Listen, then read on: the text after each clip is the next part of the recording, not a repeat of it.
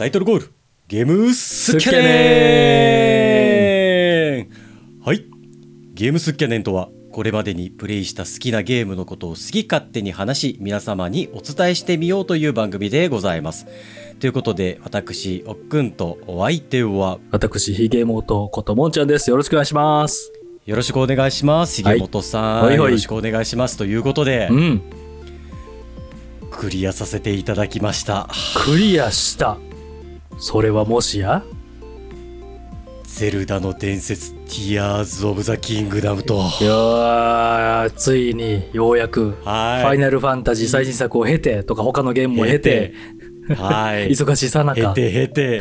いえいえいえいえ。ついに、いやー、うん。ついに。うん。語らせていただきましょう。もう今日はねはいはい。なんて言うんですか冒頭の面白おかしい漫談もなしでちょっと行こうかなとは思っておりますがやはそうりねね。はいはい。もう語りたいそうね。一応あれよね、うんネタバレなしでのはいゲームスキャネスタイルよね、とりあえずは。はいうんうん。ゲームスキャネンスタイルネタバレなしででクリアしましてあのね前回ちょっと前にあの、んティアーズ・オブ・ザ・キングダムあの10時間20時間触らせていただいてぶっちゃけトークみたいなのも取らせていただいたんですけども、うんうん。あのーその時はねその時で感じてたことを語らせていただいてだまあ今回はねクリアしたっていうことではい。いやもうこれはこれはいやもうひげもさんと いう感じでですよ今なんか咳、咳したんか 何の音かと思ったけど、そう、感極まった音やったよ、今ね。キャハキャハキャハって聞こえて、なんかむせたんかなと思ったけど、キャハキャハっていう、はいはい、気持ちが高まったね。やばそうね。もうね、うん。もうこれはね、うん。すごすぎたね。本当に。クリアほやほややもんね、今、おっく。うん。んうん。ひげもさんねちょっと前えっ、と1か月前ぐらいですかねクうんうんうん。リアしたのかっていう感じですかね、うん。もしかすると。いやーでも、手も手に取るように、あの、ね、気持ちというか、高ぶりというか、感動というか、ね。へえ。はい。ハイラルの大地を思い出せますか？今でもということですね。そうです、そうです。はい。いや本当にちょっとね、うん。あのー紹介というか解説というかに入る前に、やっぱ最高やったね。もう何回も言いますこの回で。最高だったと。これがと。これ言いたいからと、それ言いたいから撮ってる、収録してるみたいなもんもあるあるもんね。。そう。うん。もう何回最高って言うかみたいなこの戦いでもありますからねもうこれは本当に。いやいやいや、もうね、労力、あの労力に対してのやっぱ賛辞は述べたいよね。そう、うん。いやもう述べたいうん。本当にうん。生きててよかったなといや、ほんまそれを思うわ。うん。なんかその、なんて言うんです？ライトハウスの話じゃないですけどもあのねあのうんうんうんネットフリの会の感想会でね、うんうんうん雑談会でね。うん、させてもらったんですけど、まあうんなんていうの？死ななくてよかったなみたいな、なんかすごい大げさなこと言ってるように聞こえるかもしれないけど。えいやいやいやいや、やっぱね、いいろんなそういうもののこうね、積み重なり、こう、でね、うん。こう生きてたりするわけですから、そのいや。一つには大きいよね。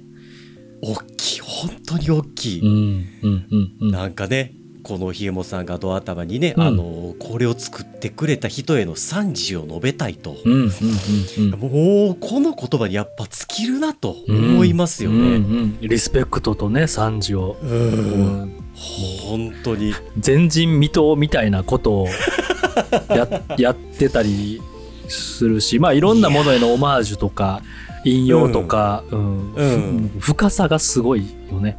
うん、これを。なんかそれこそね、うん。うん。うん。あのいろんなゲームを経て経てうん。っていう風なところもあってなんかすごくその真新しいものではないというか、うん。うん。あのこれこそがゲームの最高峰なんだなって言える部分がねすごいたくさんあって、うん。うん。うん。やっぱそこにその作り手のパッションも感じたしそのプレイをしてて、もう単純に楽しい、うん。この終わってほしくないこの時間っていうのかな？なんかそういうものっていうのがあったそなっていうのをね。そうねそうね、ちょっとうん解説というか、そうね。感想させて、確かに。はい、述べさせていただきたいなと思っはいております。と。わかります。これ大そもそも大人大人数でこのプロジェクトをここまでクリエイティブ作りきれることがすごいなっていう思うね。本当に、はい。うん、まあ 語っていきましょうかこの辺ね。がっつり。語っていきましょう。はいということで、はい。あの今回、えっ、と、ゼルダの伝説、ブレス・オブ・ザ・ワイルドと、はい。えーティアーズ・オブ・ザ・キングダムまとめて、うん。えー1時間1本勝負ということで、なんとか収めきりたいなと、ネタバレなしで皆さんにお勧めする回となっておりますと。うわ言い切ったらはみ出たらあかんでマジでこれ。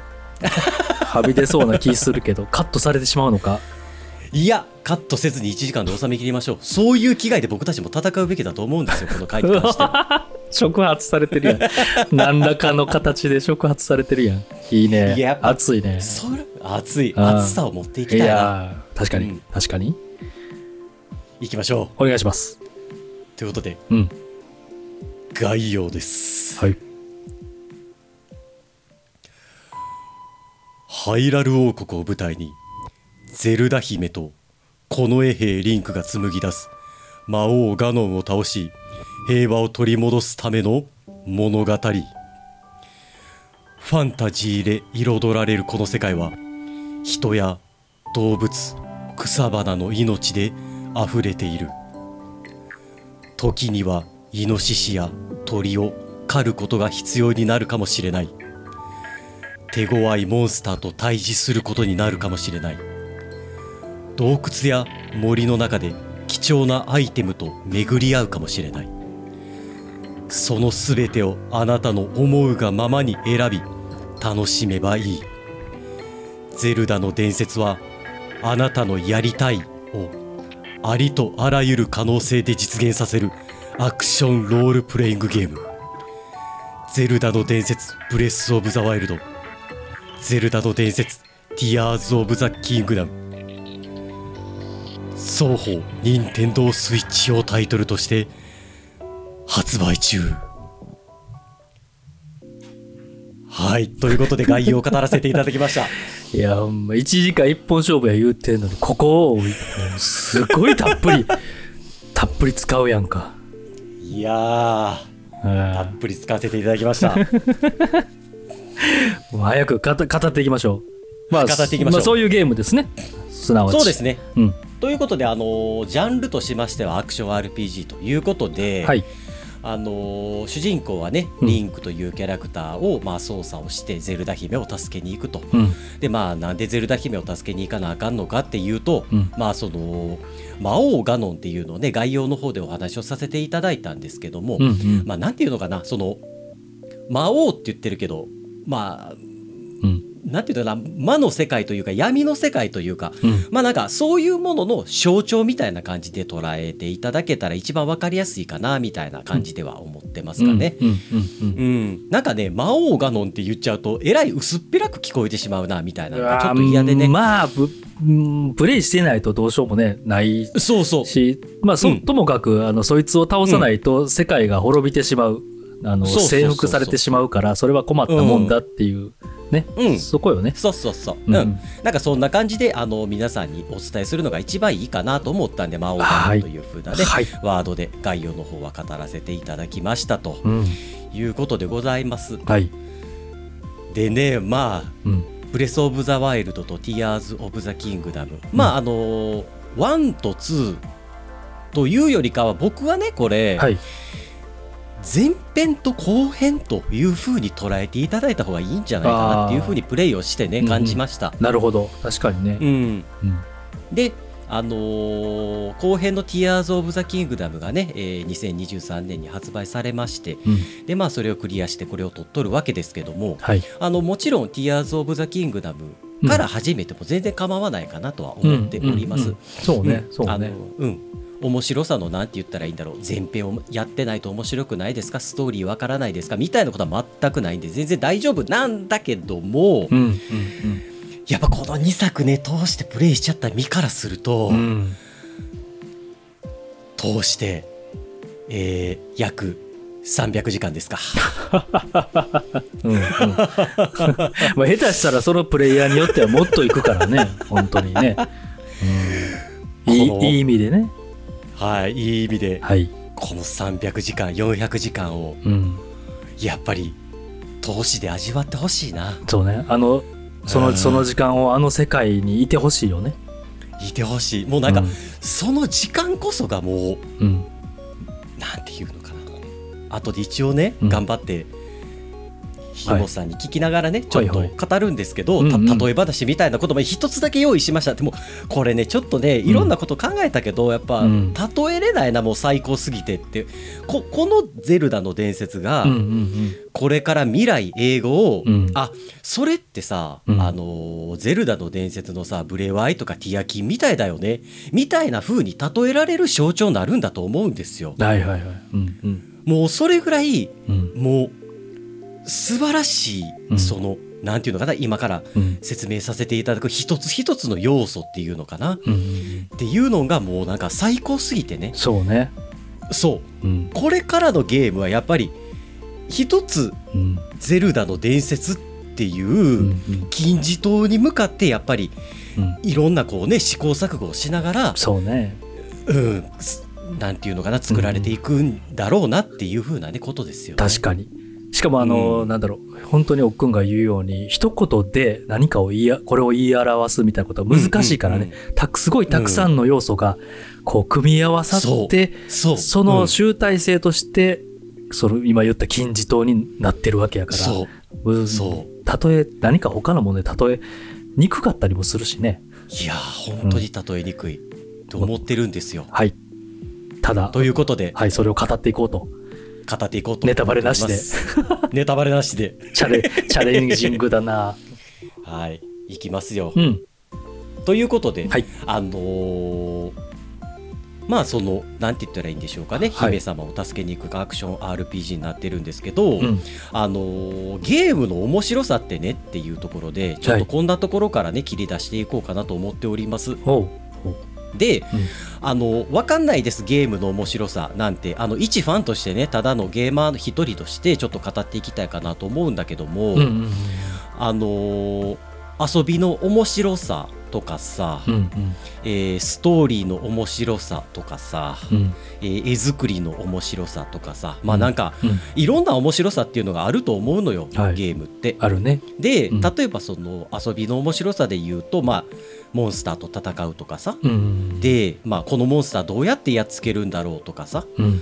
とか、えっと、自分がこうゲームをしていく中で自分が操作しているキャラクターが強くなっていくこととか成長していくこととか、うんうんなんか単純に何て言ったらいいんだろう、うん。このアクション見たことなかったよねっていう新しいアクションがあるとかさ、うんうん。あのちょっとおっさんめいた例えになってしまって申し訳ないんだけどもその海原かわせっていうアクションうんうんうん。ゲームがあってさ、うんあのスーパーマリオみたいなゲームなんだけど、うん。横スクロールのねそうそうそうそう。で、うん。あのあのゲームすごい好きで、うんうんうん。じゃあ何が面白かったかっていうとルアーアクションっていうね、うんうん。あの女の子のキャラクターがまあ横スクロールでゴールに向かっていくただのそういうアクションゲームなんだけど、うん。あの女の子が持ってるアイテムが釣り竿なのよね。うん。うん。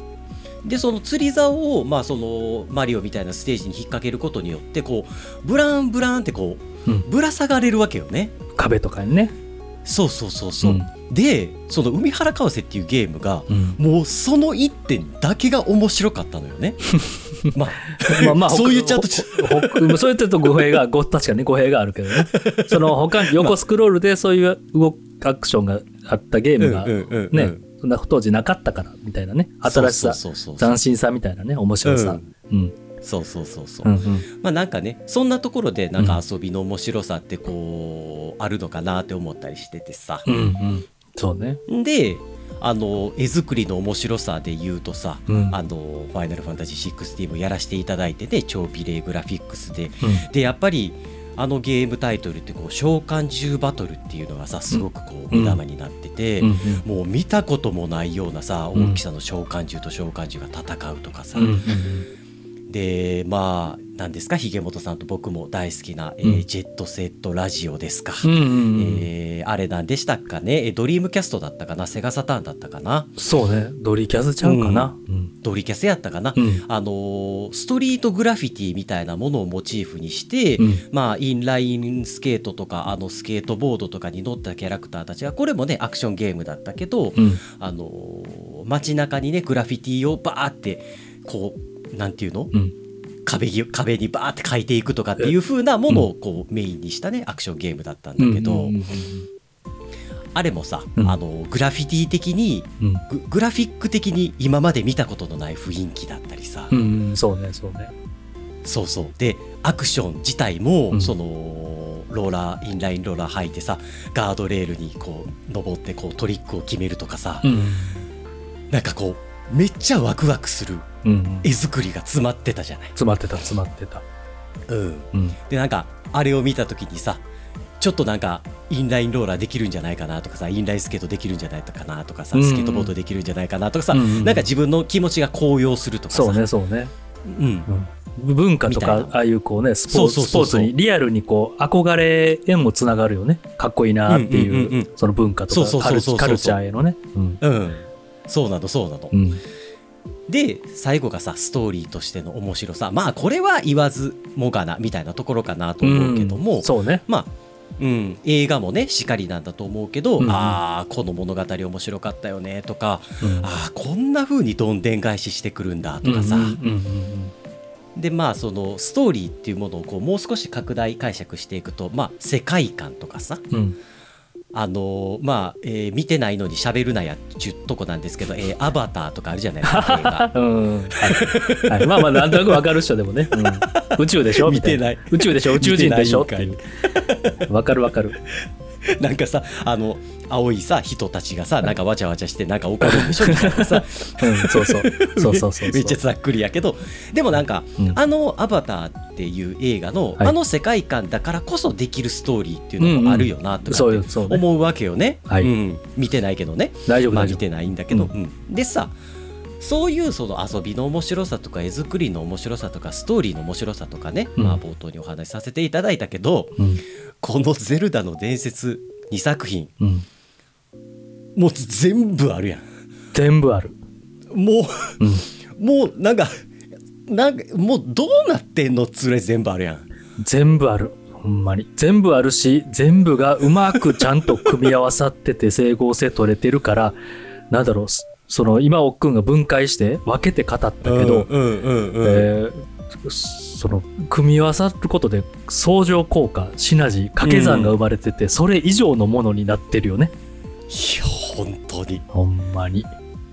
もうなんか一応ねこうルーキーの皆様であの聞いていらっしゃる方でももしかしたらねあのうん。やってはると思うよ正直なところ。だけど、うんそうね。あのもしかしてやってない方がいてね、はい。い、やーなんかでもさほん正直なところゼルダって、うん。今回のブレワイとティアキンに関しては結構その触れやすい感じに作られてたけど、うん。今までのゼルダのこう歴史って結構難しいハードめのタイトルとして描かれてたような気がするからそうね。プレイフィーリング、キャラクターコントロール結構ゲーム的には難しい。小学校低学年の子には難しいんちゃうかなっていうレベル感よねうん。うん。なんかそれがその決してこのねこの2作品も簡単かって言われたらそうじゃないんだけどもうん。なんかねあのハードルは下がってきてるのかなとかっていうふうに気がしてるのでもそうね。しかしてねプレイをされている方がいて。ハードルも下がっちょっと下げたかもしれないし幅もそのプレイヤーの幅も、年齢層の幅も広げ広がってる広げてる感じ印象もするよねわかんないけどそんな感じやね、ううん、うんうんうんうんうんそんな感じがしてますよ、ね、肌感ね個人の感想、うん肌感ねはいはい、うんで、まあ今お話をさせていただいたみたいに、はいちょっと甘噛みしましたねすいませんちょっとかかってるところがあってねはい行きましょう引き続きねうんカットしたらいいよはい、はいはい。ということであのゲームの仕組みの話をねお話しさせていただこうかなと思っておりますと。はいでアクションロールプレイングゲームになるんですけどもあの、うん概要でお話しさせていただいた通り、うんもうなんて言ったらいいのかな。自分の思うがままに進めばいいんですという風な新しいスタイルのゲームにはなっておりますと。うんで、えープレイしてチュートリアルがね結構重めにあのブレス・オブ・ザ・ワイルドもティアーズ・オブ・ザ・キングダムも用意はされています。はい。なんですけどもこのチュートリアルっていうのがそのゼルダの伝説のまあ操作方法を学ぶとか、うんうんうん。えっと、こういう風な能力が今作にはありますよとかっていう風な部分の説明になるので、まあここはねちょっと重たく面倒くさいかもしれないんですけどもその後の、うん。なんて言ったらいいんかなこれはもう映画のドライブさせる前のねあの事前情報みたいなところだったりするんで、そうね。なんとかねうん。楽しんでいただければと思います。この世界にちゃんと浸れるための儀式みたいなことよね、ああいいいい表現ですね本当に。ありがとうございます。はい、はい。いい表現ですね。で、まあ、うんストーリーはね先ほども何回もお話しさせていただいている通り、まあ、魔王ガノンを倒しに行く、まあ、クソ一般的な、うん。えーストーリーになっておりますと。まあまあまあ。はいうんただねこのうん。ストーリーもうん。ちょっとこうもごもごもごもご言いながら伝えてるんですけど、はい。めちゃくちゃシンプルだからうん。いいのよねそもそもね。うん。そもそもね。あの、このストーリーがややこしかったら、うん。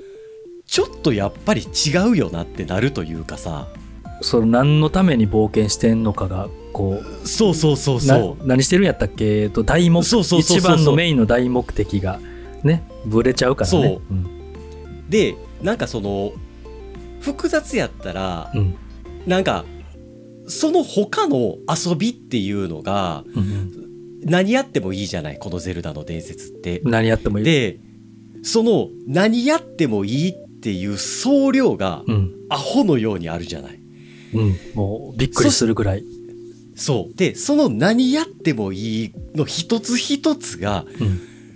めちゃくちゃ面白いじゃない。うん、面白い、そう。でそれをねあのーブレス・オブ・ザ・ワイルドのねあのネタバレなしでご紹介させていただくときに私、うん、えーパンを加えた女子高生があっちから突撃してくるというふうに表現をさせていただいたわけですよ。例えを余計分かりにくい例えって説明しようとするというね、まあ、うん。なんていうのかな、うん。あのオープンワールドオープンエアの世界で、はい、まあそのここに行きたいなっていうふうな目的地っていうのが、まあ、見えてくるわけですよね。うん、メインのね、そうそうそうそう。でメインの目的地が見えてきましてその目的地に進んでいくんだけども、急に右舷からうげパンを加えた女子高生が突撃してくるわけじゃないですかこのゲーム。左舷ではないんやね。もう右とか左とかじゃなくて左舷ではないんやね。はいはい。左舷で。うん。でそそんなところに、うん。なんかこうパンを加えた女子高生っていうのはまあよう言うなれば、うん。何かこうキラキラしたうん。魅力的なイベントなわけですよね。いやーが起こるもう一一本の映画できるぐらいよねほんまにそれは。はいでそれがもういきなり右舷から突撃してくるから、もうそのメインストーリーに構ってられなくなっちゃうのよね。そうね。もう右舷が気になりすぎて余計メインストーリーも入ってこへんし。そうそう。あまあまあまあ。ではい。そういう部分があるから、うんまあそのメインストーリーは、まあ、うん。魔王ガノンをとりあえず倒せばいいんだなぐらいでうん。いいのかなっていう風なところがすごくやっぱこれも良かったなって思ってますわ。うん根本的にねゼルダシリーズ通してですけど、うんそうそうそうそう。はい。でなんかそのじゃあなんで魔王ガノンをやっつけに行くのとかっていう風なちょっと深い話っていうのは、うん。実際にプレイをしていく中で分かっていくことだから、はい。そのなんていうのかな、うん。右舷から来るイベント左舷から来るイベント全部楽しんで、うん。で自分がさあよしもうそろそろゼルダ姫を助けに行こうかいなと、ん。魔王ガノンを討伐しに行こうかいなとうん。思ったタイミングで行けばいいと。はいはい。いう風になっておりますと、なんかもうこのシステム自体がうん。なんかこう当たり前のように語ってるけどうん。狂ってるよね。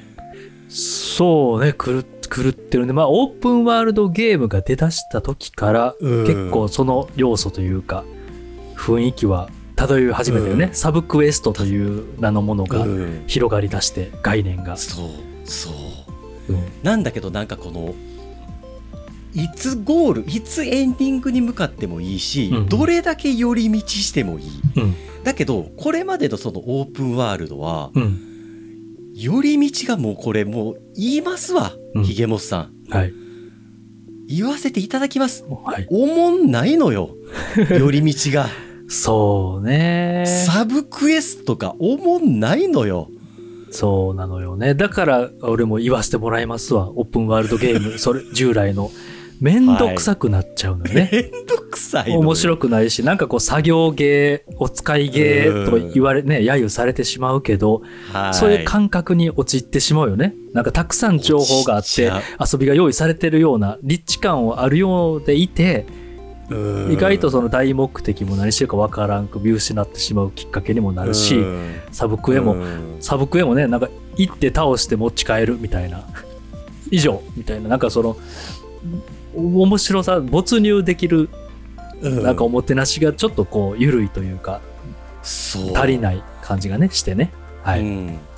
でねこれ俺この寄り道ってなんで思んないやろって思ったんですけど、あのー僕たち2人ともネクラじゃないですか基本的に、はい。ゴリゴリのね、ね、うん。でなんか友達と飲み会しようやうん。って現実でさ、うん。あの予定組むじゃない、はい。であー飲み会楽しみだなーってうん。思ってるけどさ、あの前日とか前々日ぐらいになってきたらさ、うわめんどくさ梅田まで出んのみたいなさなんかそういう気持ちになったりするじゃないですか。もう毎回毎回よ 直前の1時間前とかそのもうでえー、なんかどこでもドアないかなみたいな。い着替えんの移動すんのさえもめんどくさいなみたいな。もちろんね友達が嫌いなわけでもなく、うん。ねそうそう。会って話して飲んだら楽しいって分かってんねんけどっていうね。そう。うん。で全部さ今までのあのなんていうのかなオープンワールドのゲーム。もちろんサブクエストが面白くないわけじゃなくて、うん。サブクエスト自体はものすごいしっかりできてるのよ、うんうんただねこれさっきの飲み会の話じゃないけど行くのがめんどくさいそうね。そう、うん。でこの「ゼルダの伝説は」うん。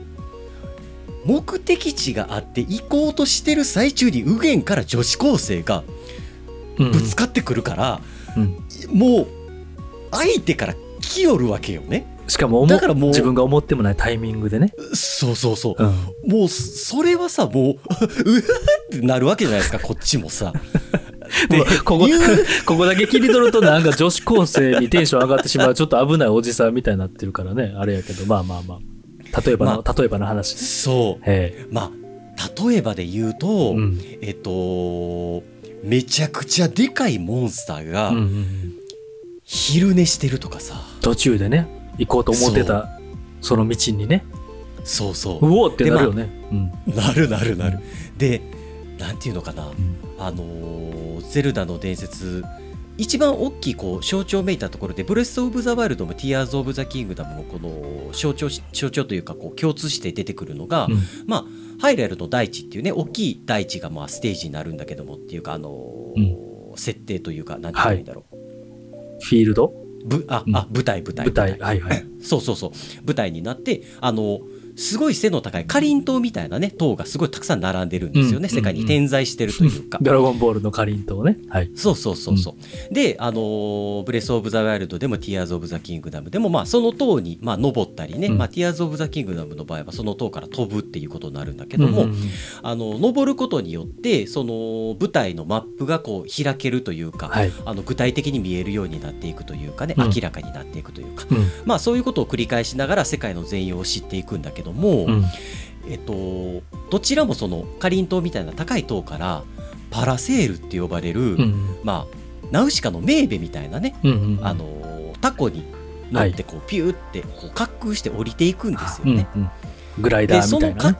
そうそうそうそう。でそのグライダーみたいなんで滑空していくってことがこのうん「ゼルダの伝説」でものすごい重要なアクションというかまあ、うん。なんて言ったらいいんだろう。メインアクションって言ったらいいのかなあのまあ一番するであろう行動というかさ、うん。うんうんあのゼルダの伝説の象徴的なアクションって言ったらいいのかな？そうね。楽しいそうそうそう。楽しさをこうドライブさせてくれる一つではあるね。うんうんうんうんうん。うん。でまあそのあのパラセールをさうん。使ってさ、うん。ビューってこう降りていって、まあ要するに行きたいところに滑空していってビューってもうはよはよつきたいからさ、うんうん。滑り降りていくんだけども、うんその滑っていく最中飛んでいる最中に下で、うん。例えば、うん。その昼寝してるクソでかいモンスターを発見したり、うんうん強烈なのが、うん。流れ星が落ちたり、うん。うん光ってたりね。うん。そう。でその滑空してる最中に次のかりんとうが見えたうんり、うん挙句の果てうにん。竜が飛んでたりするわけですよ奥の方の空にね。すでこの全てが、うん。先ほど僕が伝えさせていただいた、うん。パンを加えた女子高生なわけですよ。そうね。そうね。もうこでその一つ一つがもうこれはこれはもう語れない。これはもう皆さんがね一つ一つ自分で味わって うん。楽しんでいただく。これこそがゼルダのうん。楽しみ方だと思うので、そうね。って言ったところでね。そうね中間時なんてちょっとかかってますねさすがに。いや全然全然、えーそうね。何の話ゲームのアクションの話やったはずがなんかそもそもの設定みたいな。まあまあね。仕組みみたいな話をね、まあさせていたこだいたんですのゲームの面白さ。そうね。そ,、うん。その散りばめられてる数であったり出会う確率であったりがうん。本当にうまく配置されてる、そう。うん莫大な量がしかもっていうね、そうそうそう。なんかそのまあ密度みたいな話でね、うんあのブレス・オブ・ザ・ワイルドでもお話をさせていただいたんだけども、うんうんうんやっぱりそのイベントの総量がやっぱり他のオープンワールドと比べて、おかしいと。そうね、おかしいんかな。なんか、そうね、今この話で、数で言うと、他のゲームともしかしたら一緒なんかもしれない。あの、めっちゃ多くたくさんの遊びを用意してます、サブクエの数とか。ああやそうなんかもしれない、ね。やけども、なんだろう、んんんこのゼルダは、その全てをやりたいと思わせてくれる感じあ。そうね。その全てに出会いたい。なんかまだ出会ってないんやとしたら、うん他どれがあるんやろっていう、さらに冒険を続けたくなる感じが、すごいよくできてるうん、すごいよくできてるよ、ね。感じはするね。。なんか、うん。それがめんどくさいと感じさせてしまうゲームはもう別にいいややらなくてもそうメインストーリークリアしてエンディング見たら終わりでいいやっていう,、うんいう気持ちになっちゃうねんけど、うん。最近のゲームは割とねどれもあのサブクエとかちゃんと面白く、あのしてきてる作ってる感じはね、するけどもゼルダもうプレス・オブ・ザ・ワイルド以降それもちゃんとちゃんと作った方がいいねってなった感じは、うん。影響を与えた感じはするぐらいよくできてるよね。うん。うん。はい、でそそれがそのブレス・オブ・ザ・ワイルドの時うにん、すで、にめちゃくちゃ完成されてたよね。されてた。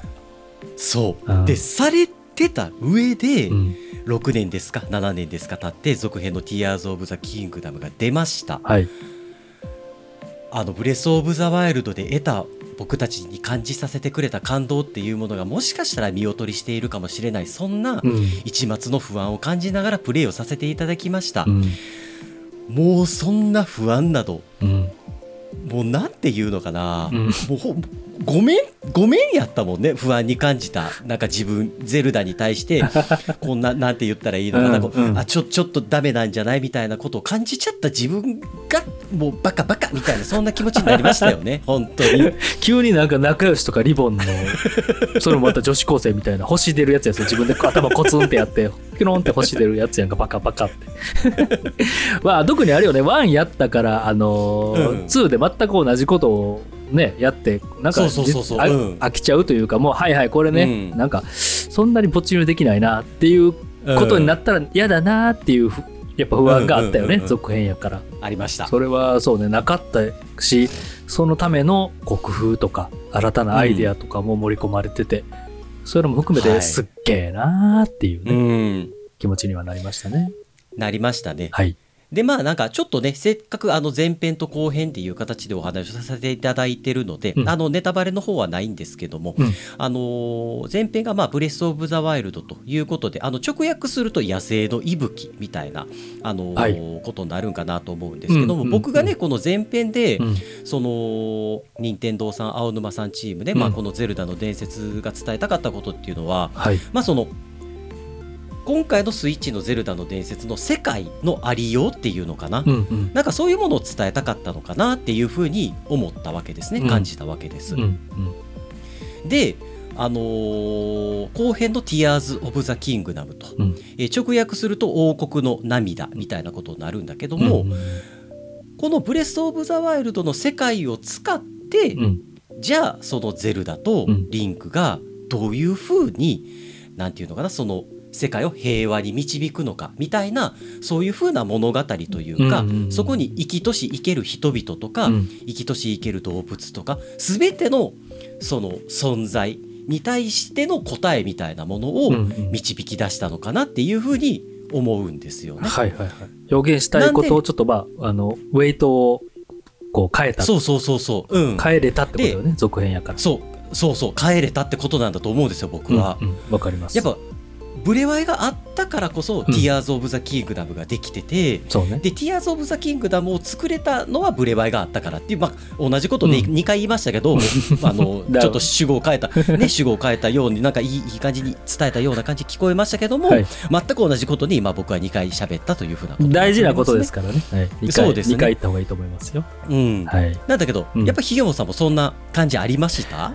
あるね、まあ、そもそも「ゼルダの伝説」シリーズ自体がこう毎作ゲームシステムやったり、えーうん。と割と割となんだろうフィクションラインというかその設定がやっぱそれぞれのタイトルで変わるから、まあ、それはそれで良さやったけど、うんうん、なんかブレス・オブ・ザ・ワイルド改めてねゼルダを見直そうっていうのでうん作り上げられたものやんか集大成、うんあれはあれで集大成やと思うけどうんでもそれがすごすぎたから、うん。うんまあその今のね2作前後編、うん。ティアーズ・オブ・ザ・キングダムも見越してたんやろうけどあそこまで作れたものをねもう一一作で終わらすのはもったいないし、もったいない、もったいないし、えー終わらすつもりじゃないぐらいのこうプロジェクト気合で作り上げられ、作ったっていうのも大きいと思うね。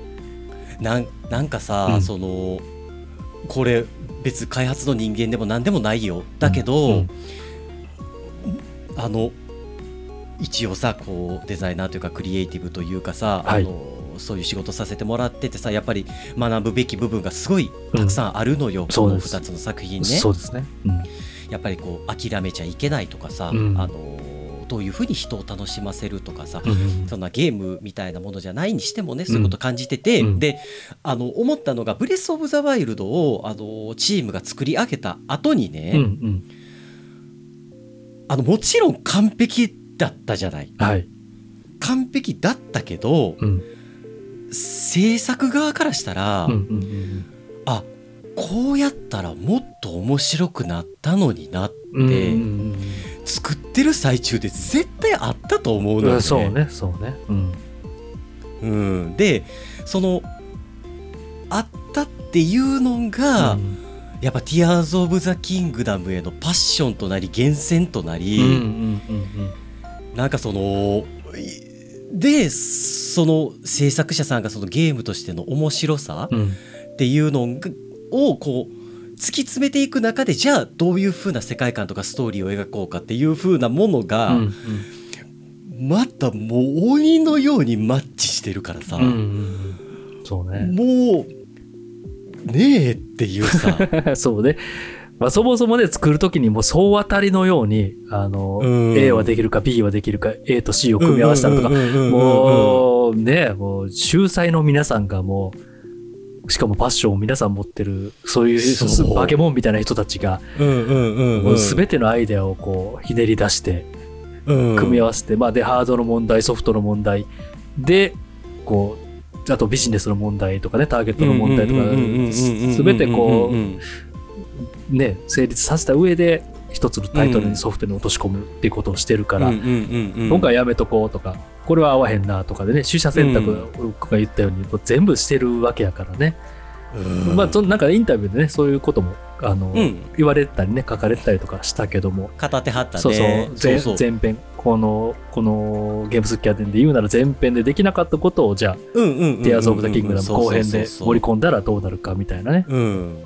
もうやられててそのなんだろう取捨選択とかまとめ具合よね、うん。やっぱりすごいのは。うん、すごい。うん。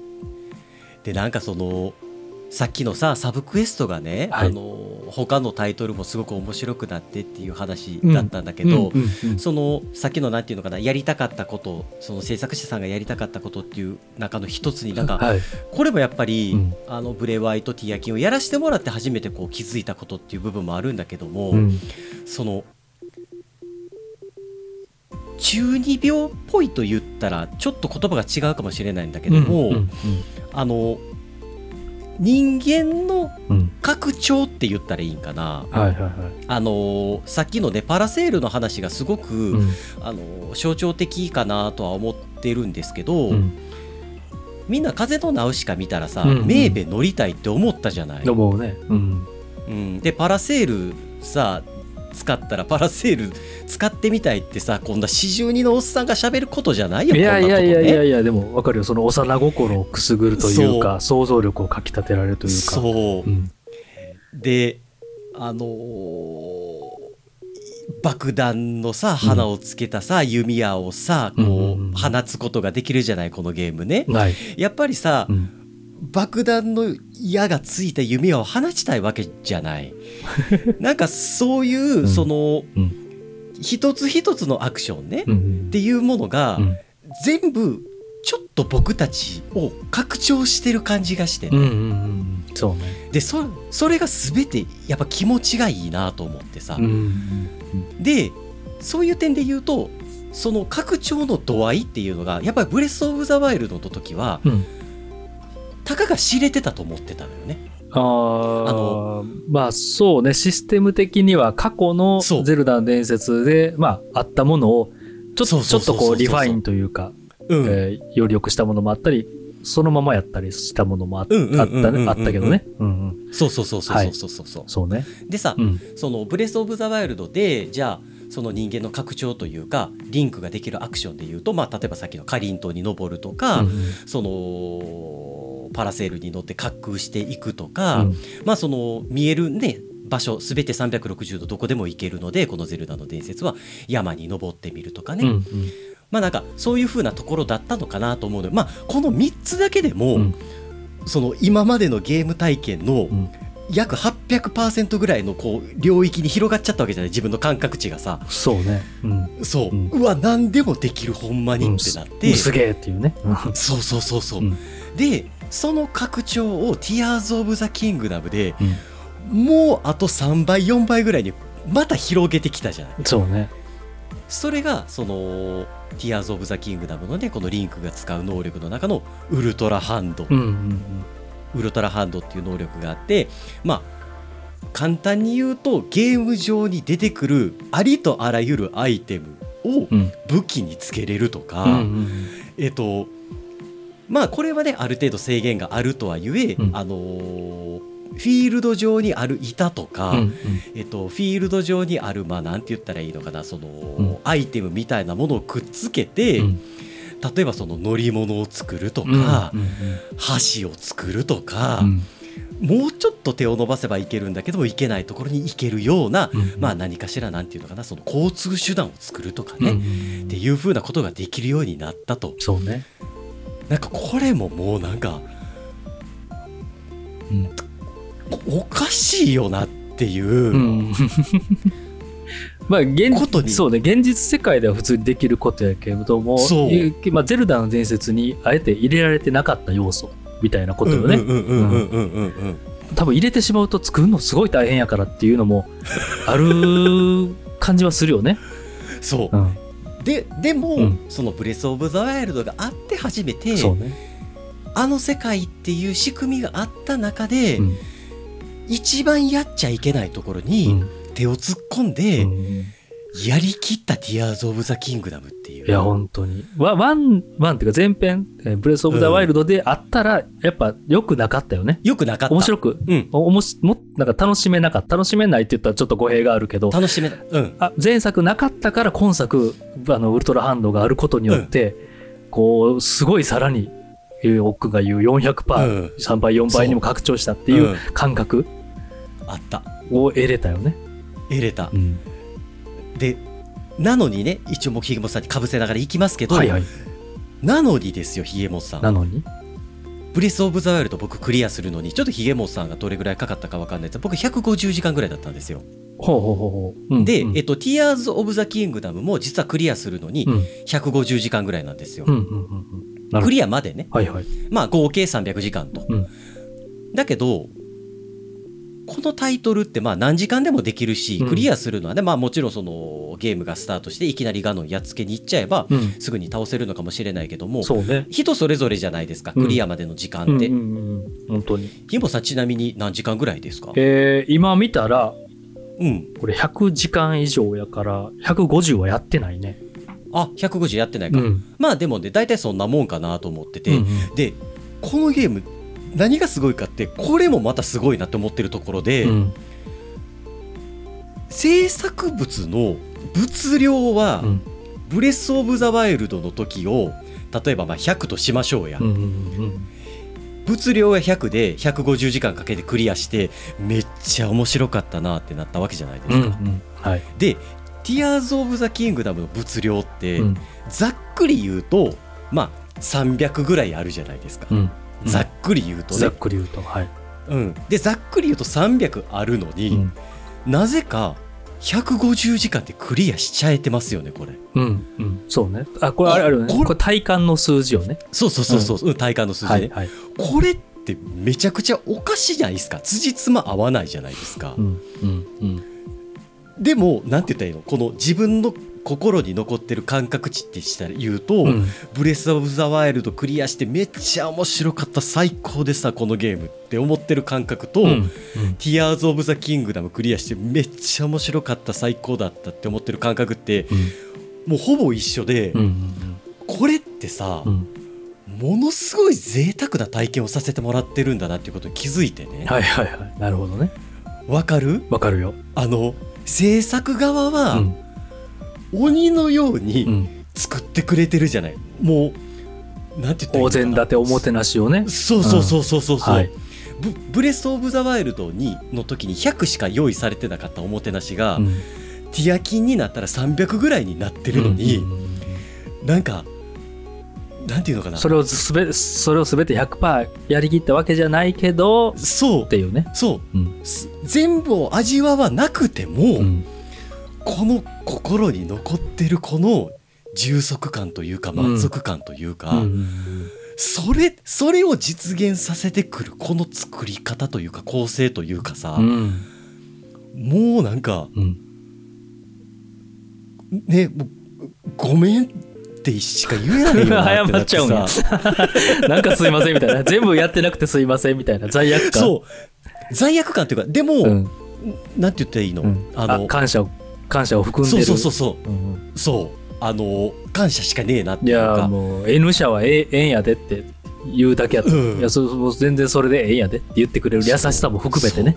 感じるよね、うん。で一応まあ「ティアーズ・オブ・ザ・キングダムね」あの最近出たやつなのであのちょっとだけ解説というかネタバレのことは全くはい喋らないんですけど、今今更？今更？うんあの、ティアーズ・オブ・ザ・キングダムクリアしたら、あの何パーセントクリアしてますみたいな、はいはいはい。でメニュー画面に出てくるんですよね。はいはいはいはい。で、いちなみに僕クリアした後に見たら、うん。えっと、42%だったんですよ。42%ほうほうほうほうはい。なんで、あと半分、うん。あの、お膳立てが残ってるという風な状態なのえーで、そうよね。体体感はでも結構遊んだなっていう気持ちをね42%とか30%とかでも。もう、もう、もうお腹いお腹いっぱいってまたこの表現も違うんだよな。お腹いっぱいじゃないんだまあ、そよな。の満足したっていう意味ではね、そう。うん、ありがとそう。う感謝も含めてね。美味しかったーっていう意味のお腹いっぱい、う。ん、もだのにっていうね、う、そう、なんか、うん、ごちそうさまでした。また来ますみたいな、なんかそういう気持ちじゃない？こっちとしていや本当に本当に本当に、うん。その上で 30%40% とかね。そうそうそうそうそうそう。言われたら。え、え、ん？え、え？ってなるじゃない。あがさ、いやほんまイインフィインフィニティ満館全席みたいな。そそのただの満館全席じゃなくてそうそうそうそうそうそうそのかけるかける10人前みたいな。いや無理無理無理無理無理っていう感じはね。満館全席いい表現ですね。いやこれね、うん。このてんこ盛り加減を例えてさあのラーメン二郎のなんとかマシマシみたいな言い方しようかなと思っそう。マシマシね。あの野菜マシマシ油辛めなんとかとかさ、うんそそんなこと言おうかなと思ってんけど、俺ラーメン二郎一回食ったことあるんだけどそんなに美味しくなくてさあまあこの、まあ、あの しかもジャンクジャンク感が俺俺をね好きで大好きやけどジャンクフード感がね、あって、あれはあれでいいあいいんだけどね。いやわかる。ででもさそのゼルダの伝説を表現するときにラーメン二郎ってちょっとちゃうなって思った時は満館全席っていいですね。なんか豪華な感じがして。そうね。なんかこう、うん。一品一品なんか食材とか 調理方法とか そうそうそうだのにこだわってんのにそしかも量でそれをね攻めてくるみたいな。ちょっと勘弁してくださいよっていう。一品一品ゆっくり味わ味わえるねんけどねっていうね。そう。ん。うもう本当に一品一品味わっていただきたい。うん。うん。ほんんまに。といったとはい、はいいったところであの話は点々と、あのコロコロ転がっていきますが、ここでねちょっと思考を変えてということじゃないんですけども、うん。あの 今までもパッションでしか伝えてないんですが、うんえーゲームのねこの「ゼルダの伝説の」なんて言ったらいいのかな、うん。あのプレイをしてみた感情というかね、はい。まあ、みたいなところかなっていうのをなんかこう別の例えができないかなみたいなこはいはいとでちょっと考えてみましたといったところでね、ひげもさんにそれ違うんじゃないの？みたいなはところがあったら言っていただければと思うんですけあども、はいはいはいはい。まあそのゲームで例えたくないんですよ、もうこのタイトルに関しては。うん、あほ他のゲームでこのゼこのゼルダブレワイをティアキンを、うんはいうん、もうもうだってもうだここれが一番面白いからもうどう考えてもこれが一番面白いのよ。まあ自分の好みとかもね 含めてうん。まあ人それぞれではあるけど奥君的にはね、うん。とかまあ僕俺的にもやけど、はい。そのもちろんねあの何回もお話しさせていただいてますけどプレイ時間で言うとねあのスプラトゥーンの方が長いとかっていう風なところはあれどね、まあまあまあまあ。うん、うん。で思ったのがまあやっぱりそのちょっとね暗い話にもなるかもしれないけどもほまあなんかう、うん。やっぱ人生って疲れたりするじゃない？仕事に疲れたりさ。うん、、そうね。でまあなんかそうはい。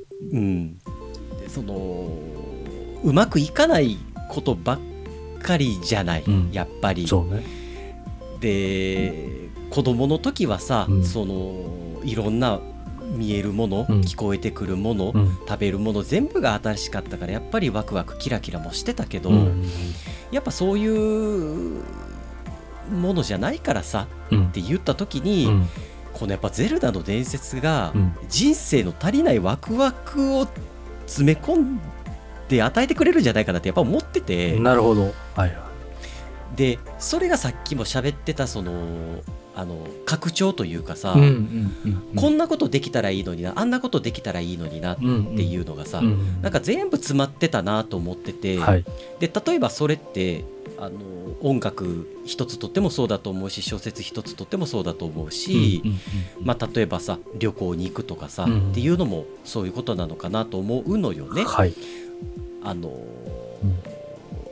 僕宮島に一回行かしてもらったことがあって宮島に岩荘っていうねこれすぐに終わるし例え話でも何でもないんだけど、うんうん。あのすごくいい旅館があるんです。ちょっと皆さんもね気になったら調べてもらったらいいかなと思うんですけど、うんうん。あの広島のね広島のね。宮島に。はいはい。厳島神社のね鹿がいるね。そうそうそうそう。はいはい。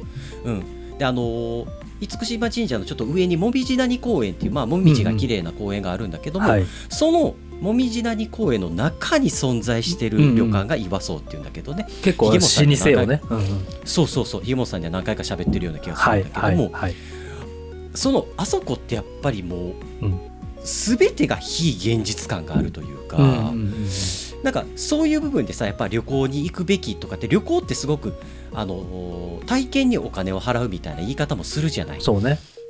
うん。うん。なんかそういう風なものだったりするのかな「ゼルダの伝説も」っていう風にすごく感じたというかね。ん日常から離れられるっていうねことね。そうそうそう。はい。まあなんかその旅行に行くとか音楽に浸るとかと同じように、うん。この「ゼルダの伝説」っていうゲームに向き合っている時間っていうのが、もうとにかくこうなんていうのかな、うん。その変え変え難い体験なんじゃないかなって思うのよね。んん確かにね。うん。うん。でなんか他のゲームと違ってなんか強制的でもないじゃない全然ね。うんうん。あの本当にこれもさ今だから言えることというか「ファイナルファンタジー16」をはい。クリアするために一回ね「ゼルダの伝説」えー20時間ぐらいかな、うん。30時間ぐらいかな？やっていっぺん休憩して、ァイナルファンタジー16をクリアしてからもう一回ねゼルダの伝説戻ってティアキン越したんだけども、うんうんやっぱそれだけ間をあ開けたとしても、うんうん。やっぱりそのゼルダの伝説は俺を受け入れてくれるのよね。すっと。うんうんうん。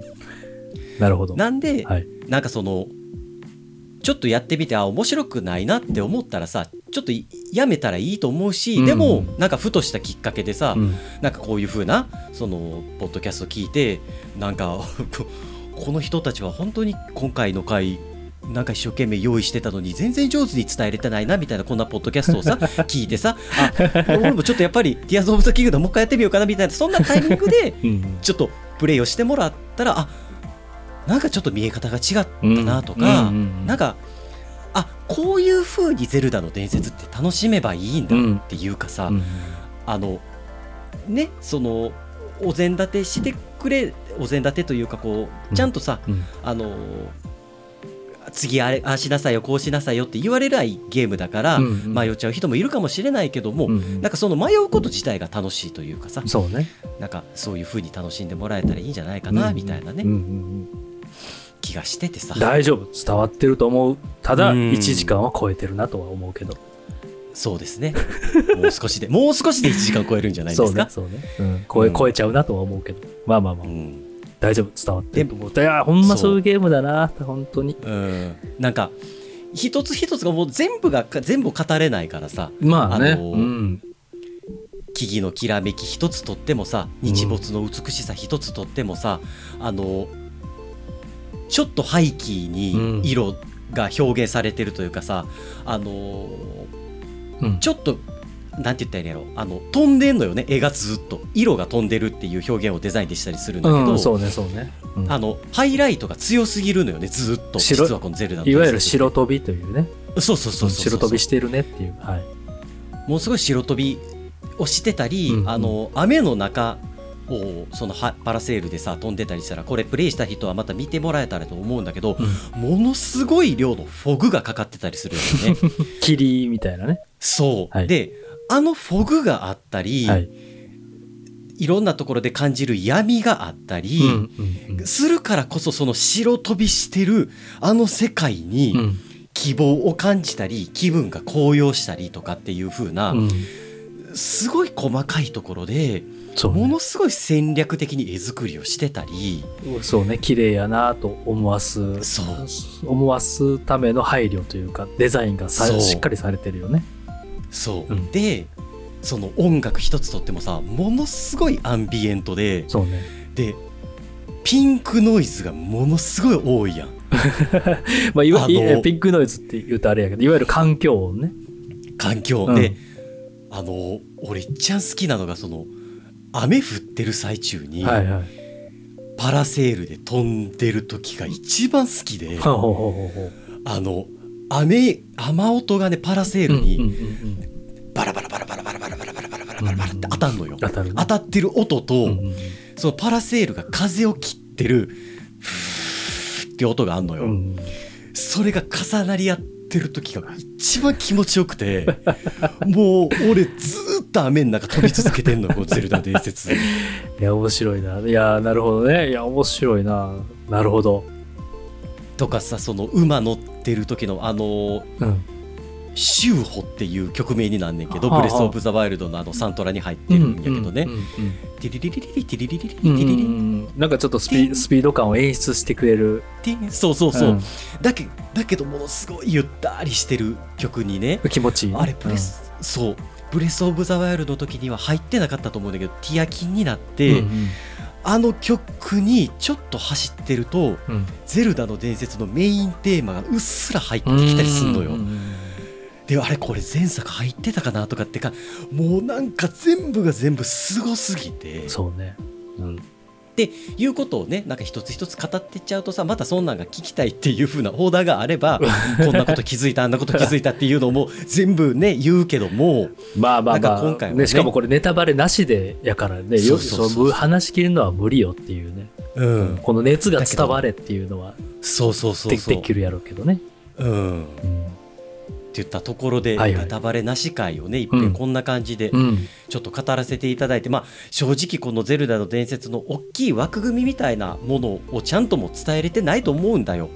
思うんだけど、まあなんかなんていうかなこううん。おぼろげにうん。なんか他のゲームと違うというかさここのゲームだけはうん。正直さへへすごい変な話今ひえもとさんに言うけど、はいはいはいなんぼやったら出す？このゲーム。このこのこの体験に。この体験に。そうね。もすそうね。俺はマジでこの2作合わせてってこと？うん、2作合わせてでいいよ。2作合わせてのやり終えた、えーなんだろう金金額、まあ、この間さっき旅行とかいろんな体験とか含めて、えーもうマジでマジで金額的には20万ぐらいは払えるかな、いくいくよね。俺30万ぐらいやっぱりこれ。そうね。なんか、えー別の例えで言うとあの苗場プリンスを予約してフジロック3日間も絶対めちゃめちゃ楽しいねんけど めっちゃ死ぬほど楽しいうまいもんいっぱい食べてお酒も飲んで、えー好きなアーティストとかもライブ体験して、えー下手したらそれ以上。下手したらとかもうそれ以上やわこの2作合わせたらぐらいいいの例えなんじゃないですか？それが最高かもしれないで金額ぐらいは払えるかな、うんそのそうなのよ。うん。なんかさあの今回喋りたかったことが、はい。この体験とか感動の度合いっはいはい。ていうのをうん。伝えたかったのよ。そうね。そう。でもちろんそのプレイしてる方のそのなんて言ったらいいのかなププレイスタイルによって、いやうん。うん全然面白くなかったよとかっていう方もいらっしゃるかも、うんうんうん。もちろんし知れない、うんそれはもう仕方ない。そう、うん。そういう方のことを別に否定する気も全くない、うんけどもぼ僕たちはここまで面白かったここまで感動したっていうことを、うんうんうんなんかそのうんねうん。ネタバレなしでね、はい。でなんかネタバレなしでこのこここがこういうふうにこのシステムがどうこうこうこう面白かったとかっていうことを伝えてもまたそれはなんかこううん。伝え方として間違ってる気がしてさ、うん。まあまあまあまあまあまあまあいいいいねんけどね。ポッドキャストとかうん。インターネットってその個人が思ったことを好き勝手に、あの言ってもいい場所やから別に、うんうん。うん、はい。でね思ってね。はいという感じで1時間ぐらいなんじゃないんですか？まあてってことは結論結論めちゃめちゃコスパがいいってことでいいですかね？そうですね。コスパっていう言い方はちょっともうあれ良くないかもしれないけど、はい。俺たちはもう20万30万払ってもういい払払え払いたいぐらいの経うん。験体験をさせてもらえる凄みを感じた、えーゲームソフト作品。ですねでははいであると。となっておりました、はい、い、いんじゃないかな。とりあえずこうまあしうん。いっぺん閉幕しましょうかね。いっぺん閉幕しますかね。一度閉幕しましょうかね、はいはい。ちょっとね、うん落ちはい。落ち着きたい。あの落ち着きたいかな、うん。うん。はい、やりたいこと原稿に書いたことはいけたかなどんな原稿やねんみたいな感じですけどいやそうね。もうこれね、うん。毎回聞いてくださってる方はちょっと分かんないかもしれないけどおっくんねめちゃめちゃ原稿用意して その上で喋りながらあのせっかく用意してるけど全部を読まない。なんか全部を読んでしまうとなみたいな葛藤にたた、ね。戦いながら 毎回収録に臨んでて 俺は、ま、俺はそれを全く何も用意せずそうだねとかあ確かにふんふんとか言ってるねいやー。だけなんでちょっと申し訳ないけども。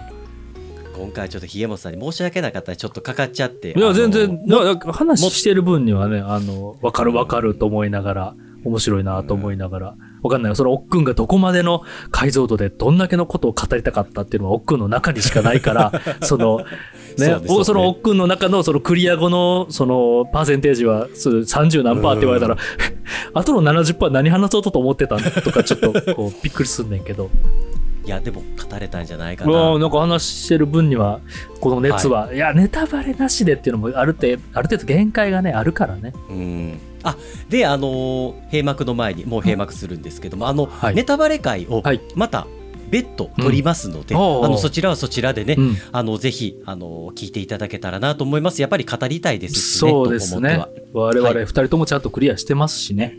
そうですね、うん。思っておりますと。はい。いうことで。はいはい。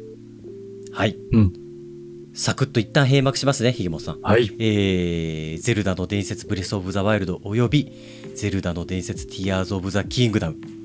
ネタバレなしでとりあえずパッションで伝えてみる回というのはこれにて閉幕と、はい、させていただこうかなと思っしてゃあ。おります。しゃあ閉幕。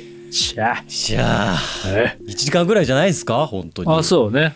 まあまあまあまあ、うん。よくまとめております。まとめきれたじゃないでしょうか。自分たち。自分たちで褒め合う。まとまとまあまとめるのも難しいよね。まあ、うんていうかなんかうん。うん。そう。まとめるものでもないとも思ったの正直なところ。なんかそのまとめたものを聞かされてさ、はいはいはい。あの面白いって思うタイトルでもないしって思ってて。自分たち、うん。うん。なんかそのそのなんていうのかな。うん。うん、そうそう。聞いてて聞いてるね、まあ、こうやって聞いてくださってる方もありがとうございますっていう気持ちなんですけど、聞いてるとやっぱりこう、まあ、僕ら僕他のポッドキャストとかもね聞いたりするけど、うん。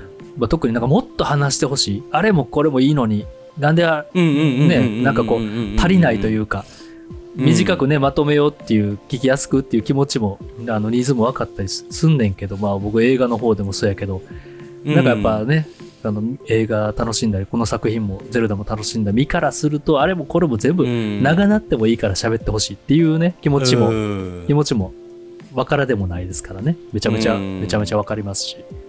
ネタバレ会の方はね、うん。あのと言いつつねって言ったところもありあったりはするなとは思いつつなんですけども。そうね。ということで、はいはい閉幕トーク。うん。ちょっとだけもう1時間で終わらせたいんでねっていうかあのあのもう1時間超えてるんですけど、まあ、閉幕に入ったんでいいとしましょうということで、はい。そんなルールあったんやっていうね。収録時間じゃないんやっていう。はい、あの、うん。例えねはい。1個だけ考えたんですよ。う何の何の。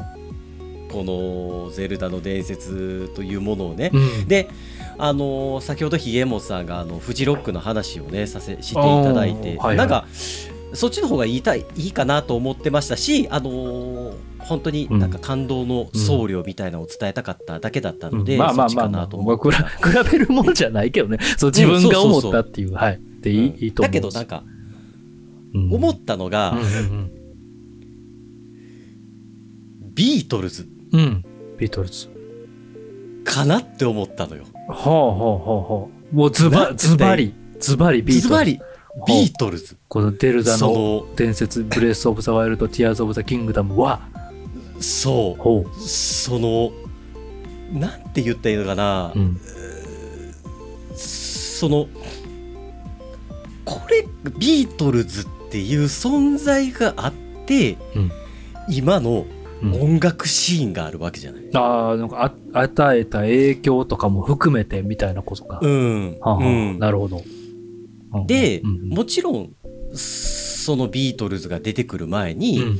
いろんな音楽があってさ、うんうんでいろんなものをビートルズの面々もさ、うん。あのーなんていうの聞いたりとかさ、まあそうね。吸収してね、が そうそう吸収してビートルズっていうものができてると思うのよ。うんなんだけど、うん。やっぱりそのビートルズが作った一つ一つのその楽曲うん。とかっていうもの一つ一つがやっぱりすごすぎてさ、うん。っていうふうなことを考えるときうに、ん。なんかビここう表現としてビートルズなんじゃないかなっていうふうなことを思ったんだけど、うんうんそのビートルズを語るにしては俺がビートルズを知らなさすぎるって言ったところもあって。あーまあでもどうなんやろうね。それ、まあ、しし知ら知らなくてもその金字塔？そのうん。ポップミュージックポップロックロックの金字塔ってそれそれまでの歴史とその、うん。まあ、ビフォーアフターよね。ACDC じゃないけども。ビートルズ前ビートルズ後。うん。だからそれぐらいすあのゼルダの伝説あの2作がすごいものだっていういうことよね。それはわかるけどね。うん。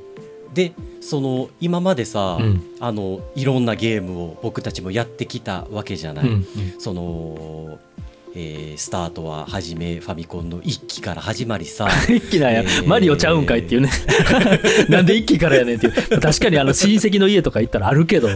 でさしてみてプレイしたら何このゲームって気持ち悪いっていう。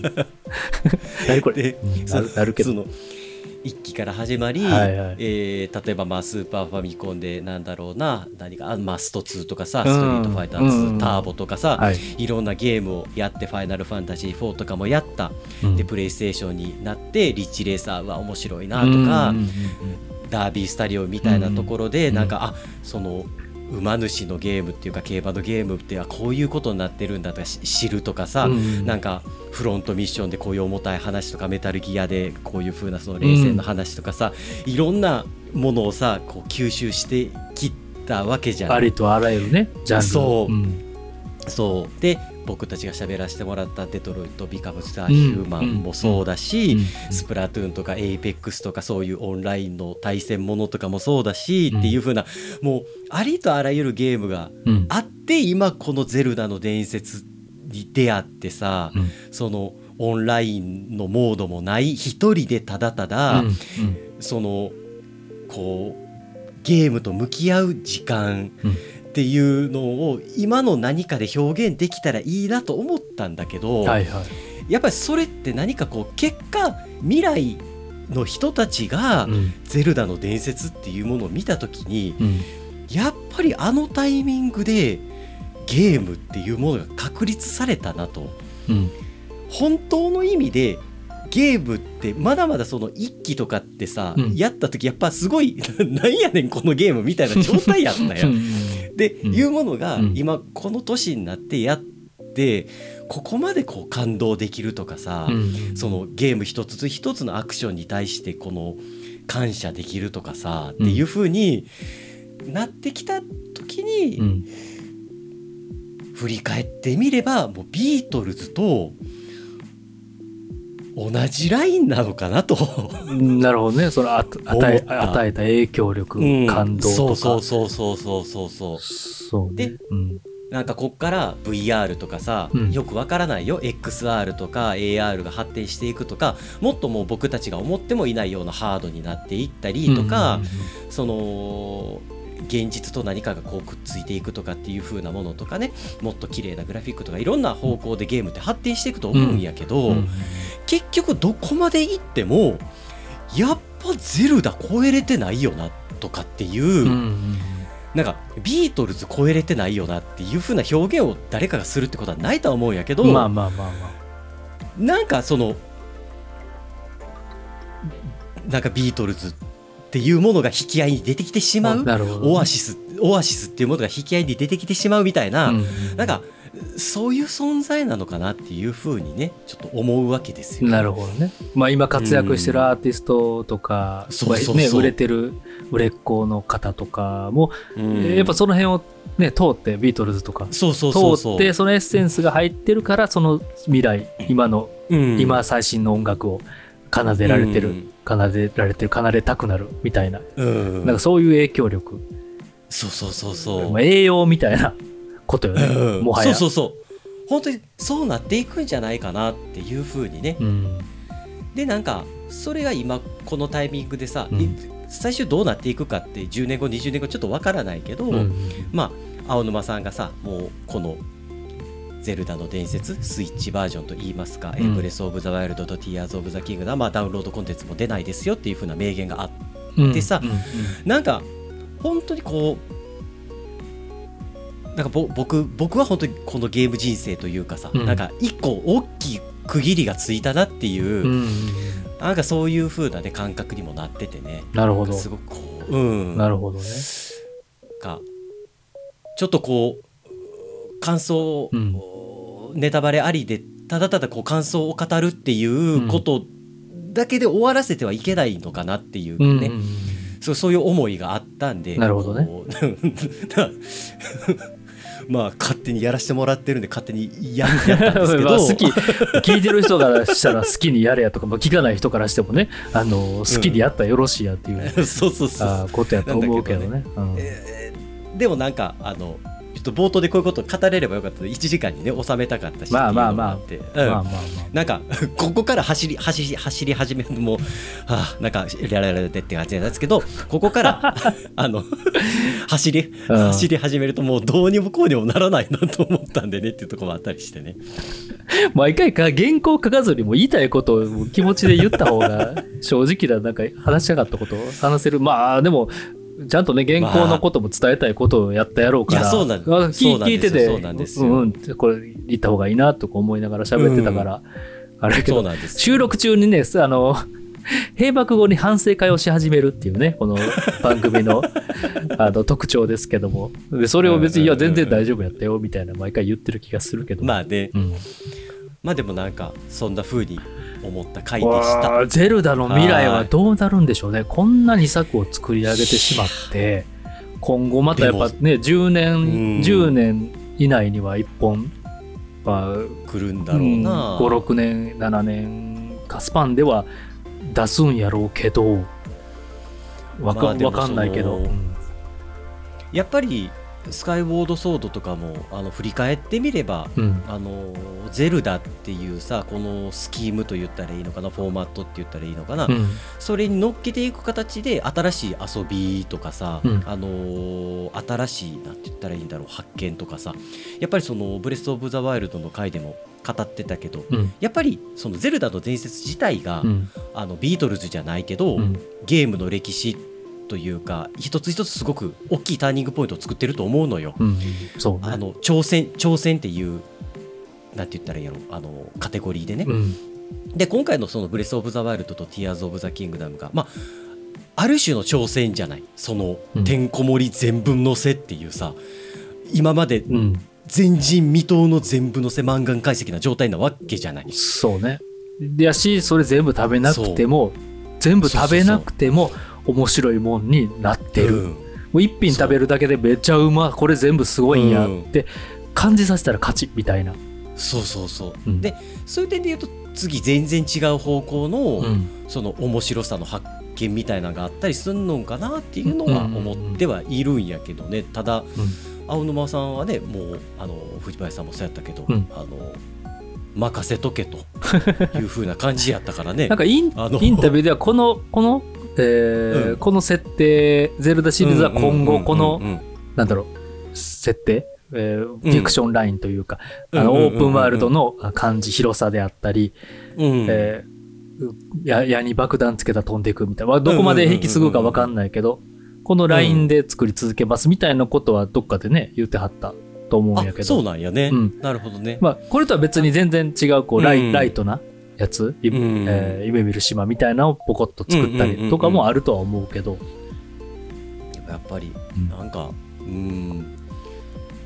どうなるんでしょうね。ね、あとは、まあとは過去,、ね。過去作リメイクとかはね、まあ、うん。別ラインでやややったりあったりとかするんかなとかはあったら嬉しいなとかは思ってたりするけど最新作としてね、うん。うん。もう世界がこんなもん作られたらもう無視できないねえから。本当にしかもあれよねこうこの「ブレス・オブ・ザ・ワイルド」「ティアーズ・オブ・ザ・キングダム」まではゼルダシリーズやっぱ売り上げちょっとずつ下がってたみたいなのも受け、のも受けてもうゼルダの全部を見直してリデザインというかゼルダとは、ね。もう突き詰めて、ブレス・オブ・ザ・ワイルドを作って大ヒットして、ティアーズ・オブ・ザ・キングダムを作って大ヒットして、やから、うんこの先が、ね、先がね。楽しみよ、ね。いやもう本当にうんなんかまた死ねないなって思いますよね。また死ねないなって。まあそうね、もう、ビートルズ全員が死ぬまではライブ行きたいな、みたいな。死ぬまでにはあのライブ一回見たいなとか言うもんね、例えばでね。ねううんん。わかる。本当に、ううん。ん、うん。青沼さんもね本当にね、うん。あのーうん。変な変な言いこんなこと一ユーザーが言ってどうにかなることじゃないけども、うん。あのお年もお年だろうなと思うけども、はい。あのできる限り頑張っていただいて あのフェローとしてね、はい。あのうん。宮本さんがね、うん。あの次とかのなんか代替わりになったりするのかなとかって思ったり感じたりもするし。いやまあね、リスペクトがあるからこその心配をね。もうそうそうそうそうそうそうそう本当に。うん。あの心配しちゃうよね、あの体だけは本当にお大事になさってくださいとかって思うよ。ゲー、なんかゲーム作り業界の、ね、なんか大変さとか、想像するだけでもゾッとするもんね。やっぱりそんなにホワイトじゃないと思うのよ正直な話やまあねっぱりさ、、昔に比べて良くなってる部分とかね、いっぱいあんねやろうけど、ね。だけどうも、ん。そのブラックだからいいものが生まれるとかっていうことじゃなくて、うんそのうんその制作者サイドのモチベーションというかさ、うん。やっぱりその、うん。っていうのに僕たちもやっぱ答えないといけないなっていうふうなね どういう形でかは分かんないけど。ふ 普通に製品を買うとかっていうことしかないと思うけど。あまあまあ、そうね。あとは、うんそうそうそうあとはちょっとでも、もね、これをこういう発信をしてみるとかね。うんうん。お礼というかまあどんだけねわか、影響っていうかわかんないけど、わかんないね、気も気持ち的にはね。そうそうそう。自己満足なのかもしれないけどもうん。もうマジでほんま桜井さんのポあの YouTube 番組とか見たりするとゾッとするもんね、うんうんうんいやうん。怖い怖い。ほんまに怖い。もう見見れないもん。一一ディレクター一仕事人としてね。そうそうそうう。んそほんまにね。もう背筋はあのピンってなるけども。う、伸びる。うえーほんんまにもうやっぱああいう人がいるからうね、ん。ものづくり界の一郎みたいな人たちがいるからこういう化け物の作品作品というかまあ仕事ビジネスができるんだなっていう。うん。まあゾッと思います。ゾッとしますね。はい。はい。っていう感じですかね。はい。はい。ありがとうございましたゲームさん。あーいやありがとうございました。楽しい。ありがとうございました。あやっぱはい。やっぱゼルダはね定期的に喋りたいなぐらい面白いですね。いやーそうですね、うん。でちなみにまあもう少しちょっとあのーロスになってないんでこのままちょっとゼルダの世界に浸ってみようかなと。もちろん違うタイトルもやっていこうかなと思うんですけど、うんうんうんちょっと今はそんな気持ちでおります、はい。ちょっとゆもうもう少しなんかうん、うんうん。このこの「ブレス・オブ・ザ・ワイルド」と「ティアーズ・オブ・ザ・キングダムの世界でなんかこう、はい。うんゼルダとリンクと遊びたいなっていうふうにます、ね。まだ60%ぐらい残ってるしね。そうねそうねううん。ん、うん。はい。ということでひげもさん最後のお便り関連もらってもいいですか？あありがとうございます。はい。なんかあれですか？別にこうコメント読みたいやつとかは特に今回はなさそうですかね、はい。まあいつもあ大丈夫でございます、はい。いつもお聞きくださりありがとうございます。ありがとうございます、えーリプライとかねあの2人ともちゃんと読んでますのでメッセージとか、、はい。つもありがとうございます。はい今回ねこれ聞いてくださった感想など、えー皆様どう感じられましたでしょうか、そうですね。ねこうい聞きたいぜひ、うん。うん。私はこう思いました。自分はこう思いました。とかね、うんうんうん。うんはい、なんかそのビートルズ以外の例えとか。